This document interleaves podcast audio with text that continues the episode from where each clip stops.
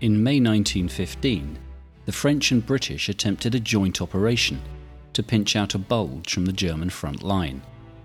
The Second Battle of Artois would cost the three armies over 200,000 dead, with little discernible change in fortune. One of those killed would be 23 year old Emile Motron of the 28th Regiment of Infantry. My name is John Pope. I'm a volunteer speaker with the Commonwealth War Graves Commission, and I have an interest in the ordinary men and women who served in extraordinary times. Who were they, and where did they come from? What did they do before the war, and why did they join up? Some were volunteers, and some were conscripts. Some had the time of their lives, while others were scarred mentally and physically, or simply failed to return home. They weren't all heroes, and they weren't all decorated. But for most, war at home and abroad was an experience which shaped them and changed them. Drawing on books, official records, internet resources, and personal recollections from friends and families, I've pieced together just some of the stories of those who served. Join me in this episode to learn more about Private Soldier Second Class Emile Robert Léon Motron of the 28th Infantry of the French Army.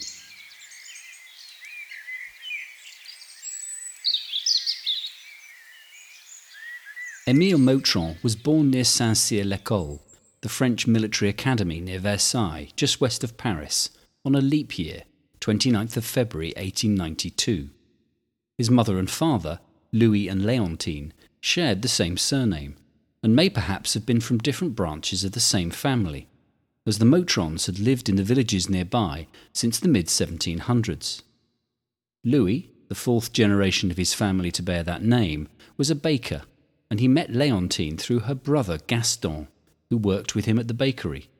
Louis and Leontine married in 1887 and had two daughters, Gabrielle and Georgette, who were four and three years old when Emile was born. According to the 1912 census documents, Emile left home and lived in Paris, in the Rue Frédéric Magisson, in the 15th arrondissement, just south of the Eiffel Tower. He was listed as a building planner, but within a year, in October 1913, he joined the 39th Regiment of Infantry as part of his compulsory military service. After the Franco Prussian War of 1870 71, the French introduced a ballot system to decide who would be required to join the army. Any male of the age of 20 was eligible, and ballots were decided locally. If chosen by ballot, a soldier was required to join up for at least three years, before then joining the reserve and later the territorials. He would remain on the roll until he was 48. In the early 20th century, the French army was over 3 million strong with 80 infantry and 10 cavalry divisions. A French division was comprised of 16,000 men and acted as a self contained fighting unit, with two brigades of three battalions each, an artillery regiment, approximately 300 guns, a cavalry regiment, and a company of engineers. When war was declared in France on the 1st of August 1914, reservists aged 24 to 30 and territorials up to age 45 were recalled and mobilised to support the French doctrine of the offensive, which meant aggressively joining battle with the aim to repel the German invaders.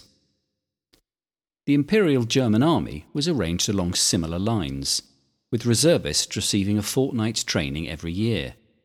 The British Army was somewhat different, in that all were volunteers and signed up as professional soldiers for 8 to 12 years or longer, with some remaining part of the reserves on leaving.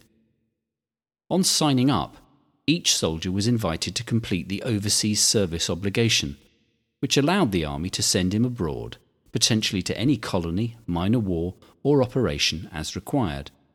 Some battalions had a full complement of signatories, others had only a few, and at the beginning of August 1914, the British Expeditionary Force was far smaller than its European counterparts, perhaps 200 to 300,000 strong and some battalions were overseas in India, the Middle East, or Africa, which were quickly recalled.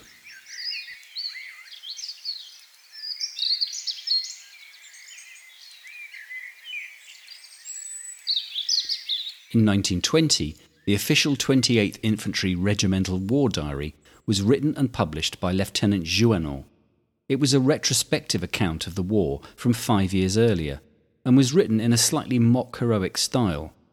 One line which stands out is What marvels of heroism were accomplished by these men who saw fire for the first time. But it does record the period of 1914 to 15 in some detail.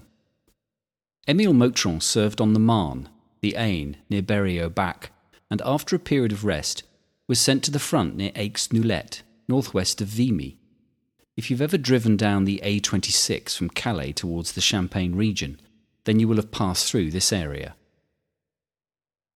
The Second Battle of Artois was devised after the inconclusive action at Neuve Chapelle in March 1915, when General Joffre asked the British to help execute a pincer attack in Artois at the beginning of May. The aim was to break through the German line north of Arras. The main thrust would be carried out by the French 10th Army on Vimy Ridge, with two supporting attacks on the flanks to secure the heights of the Lorette Spur. It was on this spur that Emile Motron would be deployed. The 10th Army was commanded by General Victor d'Urbal. His intention was to attack Vimy Ridge from the north and finally take the hill of Notre Dame de Lorette and Hill 119 on the far side of Souchez. The other attack from the south was intended to take La Targette, Neuville Saint Vaast, and the fortified system of trenches beyond. The French had some significant strongholds to overcome. The village of Carency to the southwest of Notre Dame de Lorette was fortified by the Germans and was connected by underground passages to Ablain Saint Nazaire and Souchez.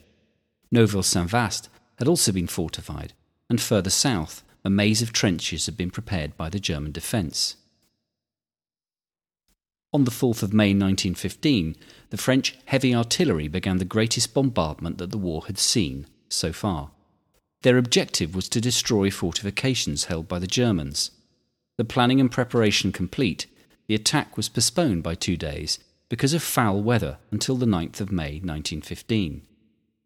A total of 293 heavy guns would be joined by 780 field guns to smash the trench systems and other positions thought to be capable of holding reserves.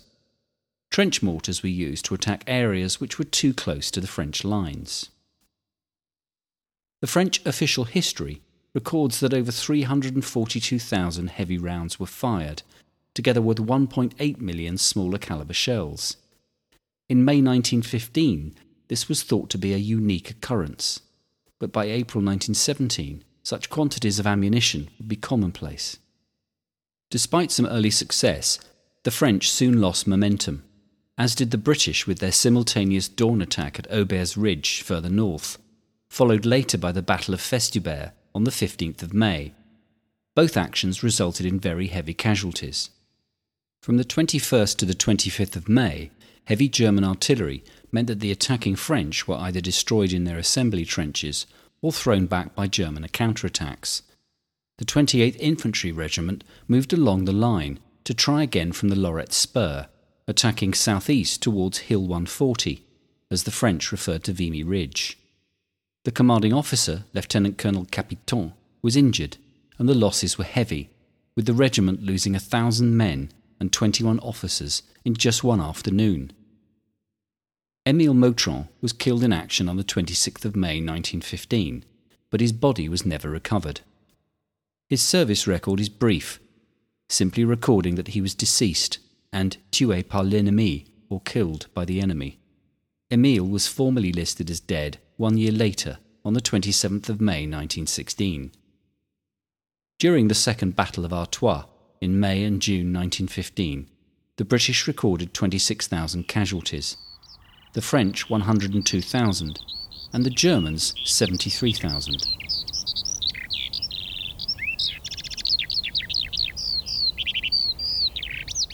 Grieving French families who lost a family member in World War I had the option to reclaim the body for local burial, perhaps in their family plot or have the grave incorporated into a major French cemetery. The largest such, the Necropole Nationale, is at Notre Dame de Lorette, very close to the battlefield at Vimy, with over 42,000 graves. Nearby, opened in 2014, is the Ring of Memory, an imposing memorial containing the names of over 580,000 missing soldiers from France, Britain, and Germany, one of whom is Émile Motron. Some photographs of the necropole and the ring can be found on the episode extras page of the Those Who Served website.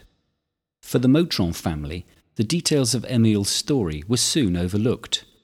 One or two generations later, and he was just another young soldier, mort pour la France. As one of his great grandnephews wrote in an email, we assumed he had died at Verdun. That's what everyone assumes when they see a family member's name who died in the Great War.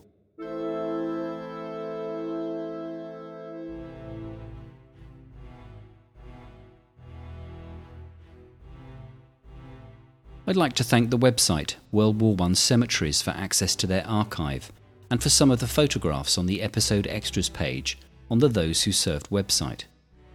I'd also like to thank the Gonzales and Repair families of Paris and Brittany for sharing the details of Émile Motron's story.